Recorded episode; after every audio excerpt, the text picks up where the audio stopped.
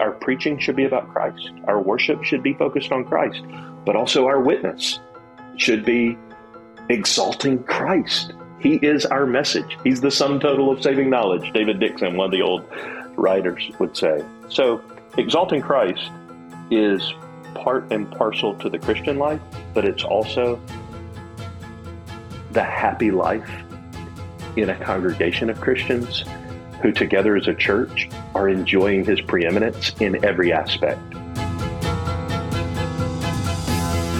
Hi, welcome to the Gary Wilkerson podcast. So glad you're here with us today.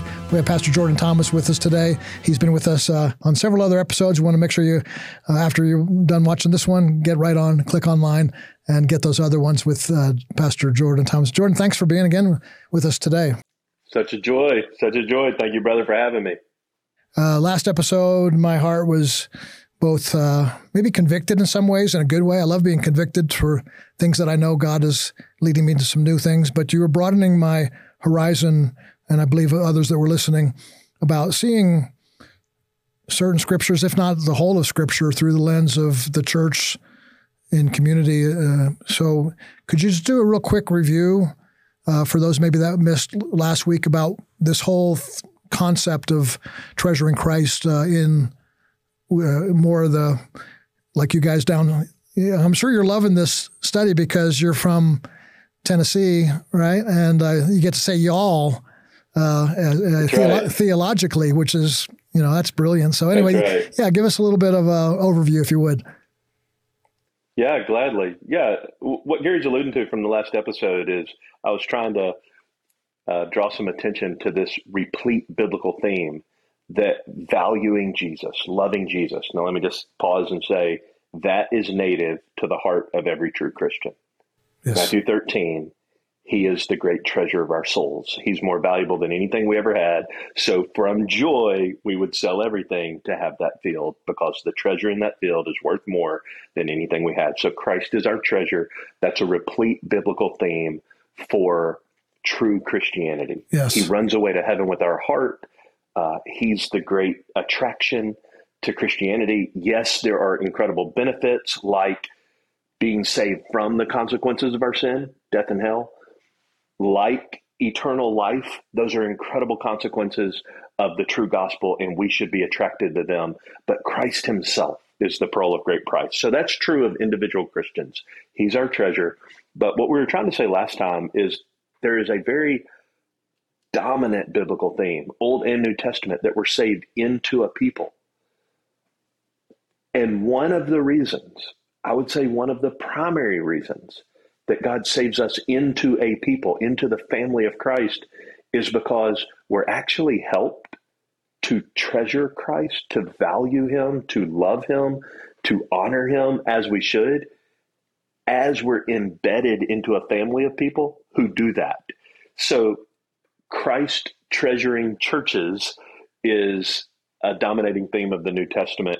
And it's something that the Lord's really stirred my heart to, for my own joy, to want to give myself to. Yeah, beautiful. What are some of the ways uh, a church can do this?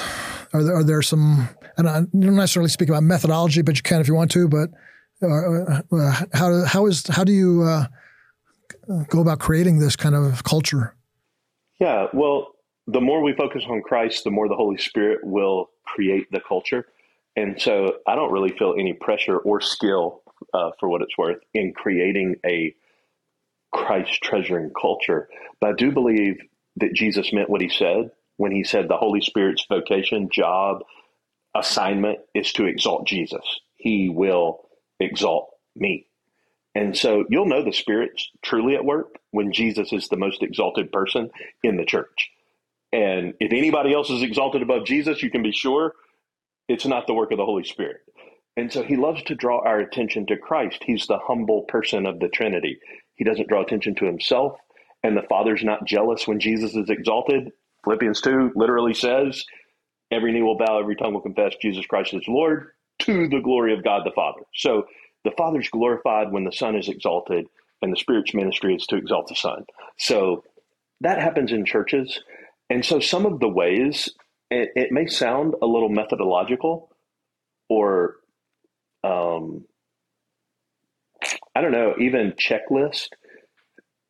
And I'm okay with that insofar as we can point to chapters and verses because God does ordain means, right? How is Christ going to be valued? How will we treasure him? Well, with a local church, it's Christ centered, Christ exalting preaching, fellowship, teaching, evangelism, mission. None of those things are an end in and of themselves. They're the means that are both fueled by Christ and pointed at Christ. So, for example, worship. You know, there's been uh, various iterations of the worship wars, and sometimes churches can get one click off of true north, one one deviation away from Christ by ethos or style of ex- musical expression, and and sometimes worship conversations can devolve down to just singing or music, and so we talk about things like traditional or contemporary, fine or folk, uh, you know, all, all, the various iterations, uh, gospel music versus whatever kind. Paul wrote to the church at Philippi that was started with a hapless group of new Christians, Lydia, uh, a jailer, a slave girl. And when he wrote to them, he said, This is chapter 3 of Philippians. We are the true circumcision who do not put any confidence in the flesh, but we glory, we boast in Christ Jesus and worship in the Spirit of God. So, worship is necessarily a boasting in Christ. So, in a church's expression, not only in song, but also in song, it needs to be a an unapologetic, relentless boasting in Christ. The more we'll look at him and the more we'll extol and honor and exult in him, we can be certain that the Holy Spirit would love to bless and empower that effort. So that's just one of the means. Uh, certainly, preaching, praying, fellowship, evangelism, missions. Uh, there are many means, but Christ has to be both the fuel and the goal for it to be actually satisfying and God glorifying. As you as you speak of that, you know you're, you're a leader in a church. I, I have been for uh, most of my life as well, and and so you you want to be intentional about this. And so so what you're talking about here with preaching, you know, mm-hmm. j- just even the language you brought to our last time together of uh, you know the corporateness of all, all these things you know just even us as mm-hmm. pastors teachers you know, c- coming to the pulpit aware that we're not just trying to enhance the individual person's life, but we're trying to call them to build life together. That that alone, I think, would be, you know, as you have preached the word to to me and our audience today. Today, I think that we're all going to get that a little bit more. And then, as you talk about worship, I, I love that because it's, you know, the the last thing I want to do when I come to church is, is sing about me. You know, I, I think about me plenty all week long uh, you know, so I don't want to talk about, um, you know, what I do. I, I, I, used to tease about like I grew up in a Pentecostal church, and there was this series of songs they would sing. Uh, one was called "With My Hands Lifted Up," uh, and then there was "I Lift My Hands Up," and it was like I was probably like 18 years old. I'm going like, why are we singing about my hands all Sunday? You know, it's just it's not really all that fun. Uh, but you know, when you talk about worship, whether it's folk music or gospel music or more of a rock sound, if if there's the exaltation of Christ uh, drawing us together, but maybe even also, uh, you know, the eh, like I don't want to get too practical here, but you know, sort of the singing of the creeds. The the, the, the put, there's several worship teams that have put the creeds to to song, yeah. and and we're singing we're singing together. You know, this I believe uh, you know, there's something very warm about that. You know, just uh, just looking around and we're all confessing together at the same time through song. You know, this is what we believe, and, and then if you add on that the the fuel and the fire of a pastor or teachers, elders of the church, getting up there and saying, you know, this is what we believe, and the and the church saying saying Amen uh, to those things. It's a be a be a good thing. Be, be a good thing. Yeah. Wow. Uh, um, where, where, where, where's your mind going? Do you have other does this stir you to? Yeah. So if we think about if we think about the Christian life, there's definitely a very personal aspect to that. In fact, if you don't have a personal relationship with the Lord Jesus Christ, you can't be a Christian. So there's a very personal aspect to Christianity. Nobody is should deny that or disregard that. But while Christianity is very personal, it is not private. It is not private. And we're saved, as I mentioned, into a people. And this congregational aspect of belonging to the body of Christ. That's the way God speaks about Christians. We should belong to an to an identified cluster of Christians who together make a covenant in some way or another to say we will be accountable to each other for the proclamation of the gospel, the worship of Christ, and the care of our souls. And so, in that cluster of people, not private, um, very interpersonal, God loves to bless, provided our eyes and hearts are fixed on Christ. So, yes, think about throughout the throughout the New Testament pattern when God saved sinners. I'll, I'll use one example: the Apostle Peter, and he was being told by the magistrates of the day to stop proclaiming Jesus and don't uh, don't talk about him anymore. Well, his response to that with John the apostle was, whether it's right in your sight or not, you be the judge. But Acts chapter four verse twenty, we cannot stop speaking about what we have seen and heard. Well, there's something very powerful about that. Peter had seen the risen Jesus and he had been filled with the Holy Spirit. And what was the consequence? He talked about J E S U S. He talked about Jesus. Well, that's also true of churches. Think about the church at Thessalonica. You know, one little congregation. Paul spent one month with them, according to Acts 17, and a church started. And Paul wrote to them and said, chapter one, the gospel has sounded forth from you in Achaia and to the far reaches of the world so that we don't even have to say anything. Like everybody knows you turn to from idols to the living God and you have been boldly proclaiming the gospel. Well, the you in that passage is not one person like Peter, it's a whole church. And the same thing happens in many of the New Testament letters, but I'll just pause there to say, yes, our preaching should be about Christ. Our worship should be focused on Christ, but also our witness should be exalting Christ. He is our message. He's the sum total of saving knowledge, David Dickson, one of the old writers, would say. So, exalting Christ is part and parcel to the Christian life, but it's also the happy life in a congregation of Christians who, together as a church, are enjoying his preeminence in every aspect in our preaching, in our praying, in our fellowship, in our teaching, in our evangelism, in our witness, missions, everything is about Christ and his glory. And that's what I believe all the New Testament letters reveal is actually the point of what we're supposed to be doing um, on this side of eternity. Thrilling. It's thrilling. It really is. It's just a, so, so cool to hear what you're what you're talking about. The uh, the my, mind's going in like five different directions all at the same time. I'm just getting kind of kind of thrilled here about all this different uh, content. The the regulate regulating is that the right word? Like putting aside into a group of of community, and a lot of our quarters seems to be like you know you'll see like the different things the church does. Like we preach, we worship, we evangelize, and we have small groups. And so community or this oneness that you're talking about, the y'allness of the gospel, is is almost regulated to um, you know small groups. We have oh, we have small groups too, so we do that stuff that you're talking about in that. Mm-hmm. What, what I think you're teaching us today is that it's it's a whole lot more than what you do in your small group. That can be part of it, but it's your whole Christian life. Am I correct to say that?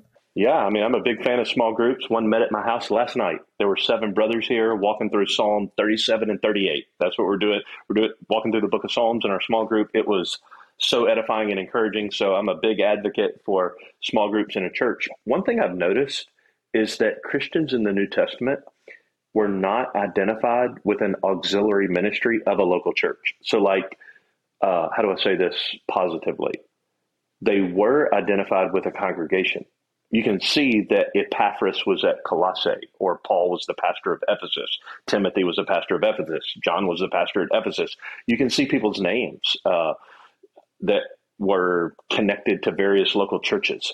So they weren't connected first and foremost to an auxiliary ministry. So something I actually fell under conviction about a number of years ago was how many people said, "Oh, I belong to Grace Church," or "I'm a member of Grace Church," but we had never seen them on a Sunday, and in no sense were they a covenant member of our church.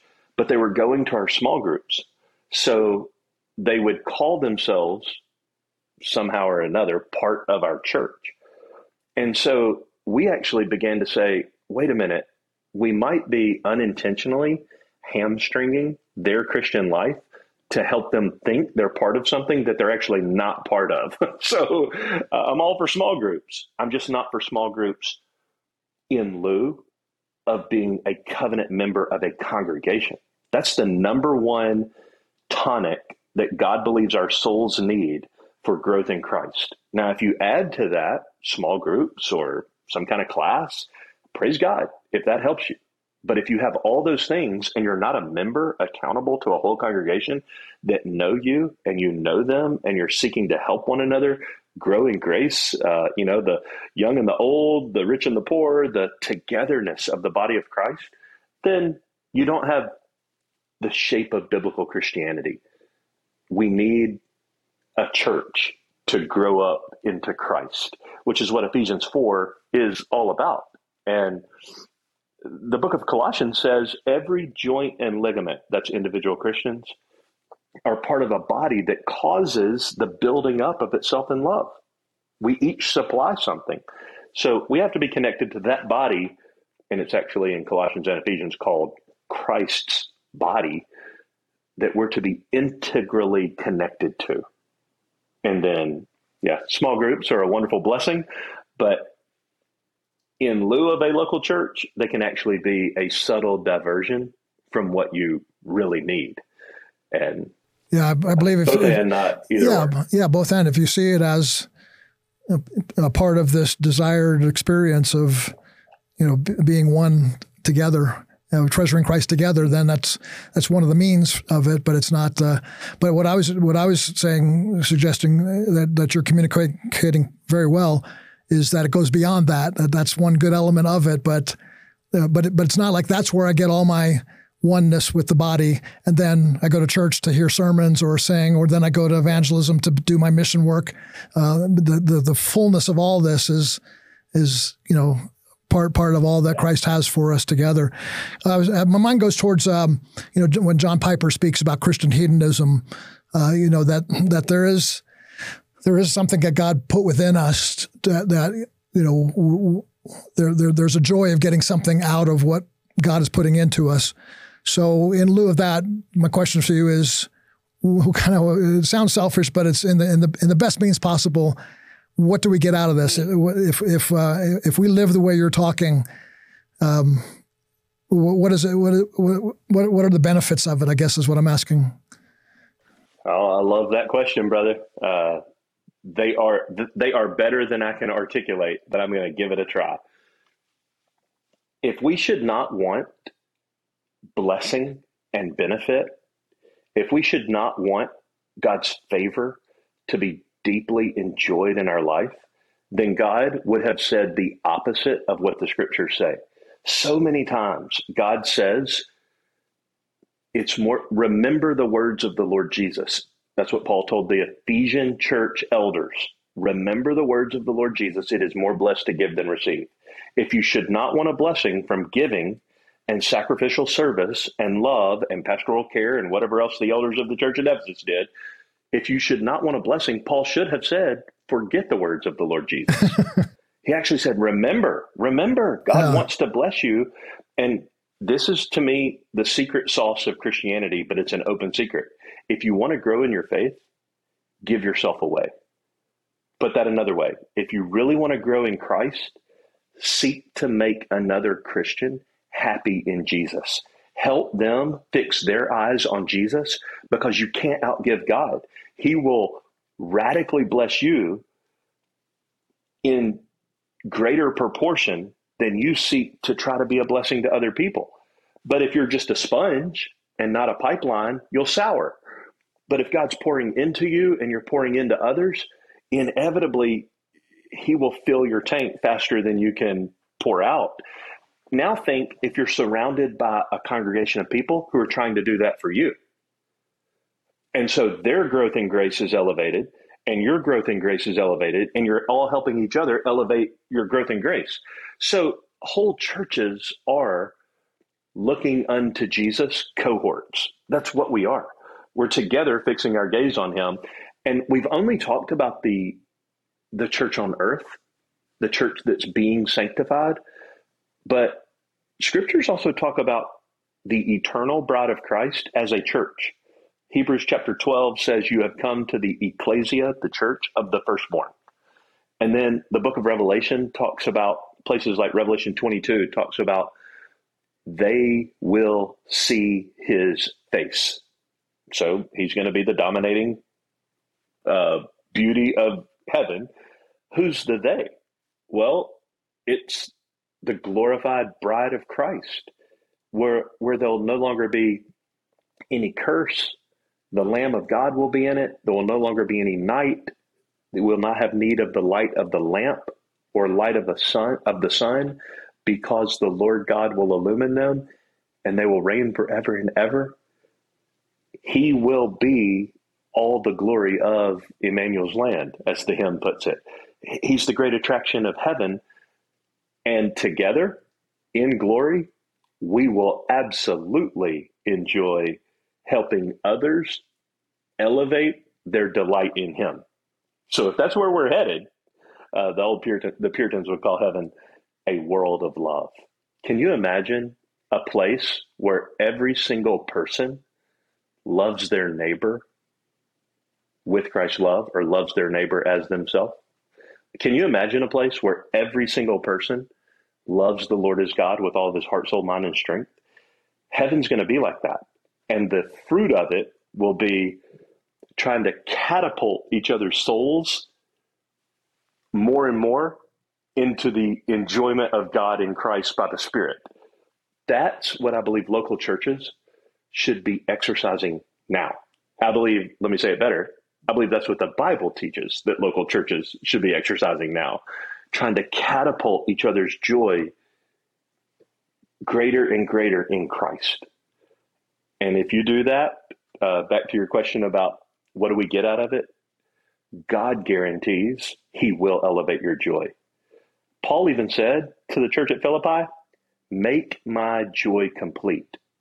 Well, how can I help the Apostle Paul get more joy? He said, By all of you being more like Christ.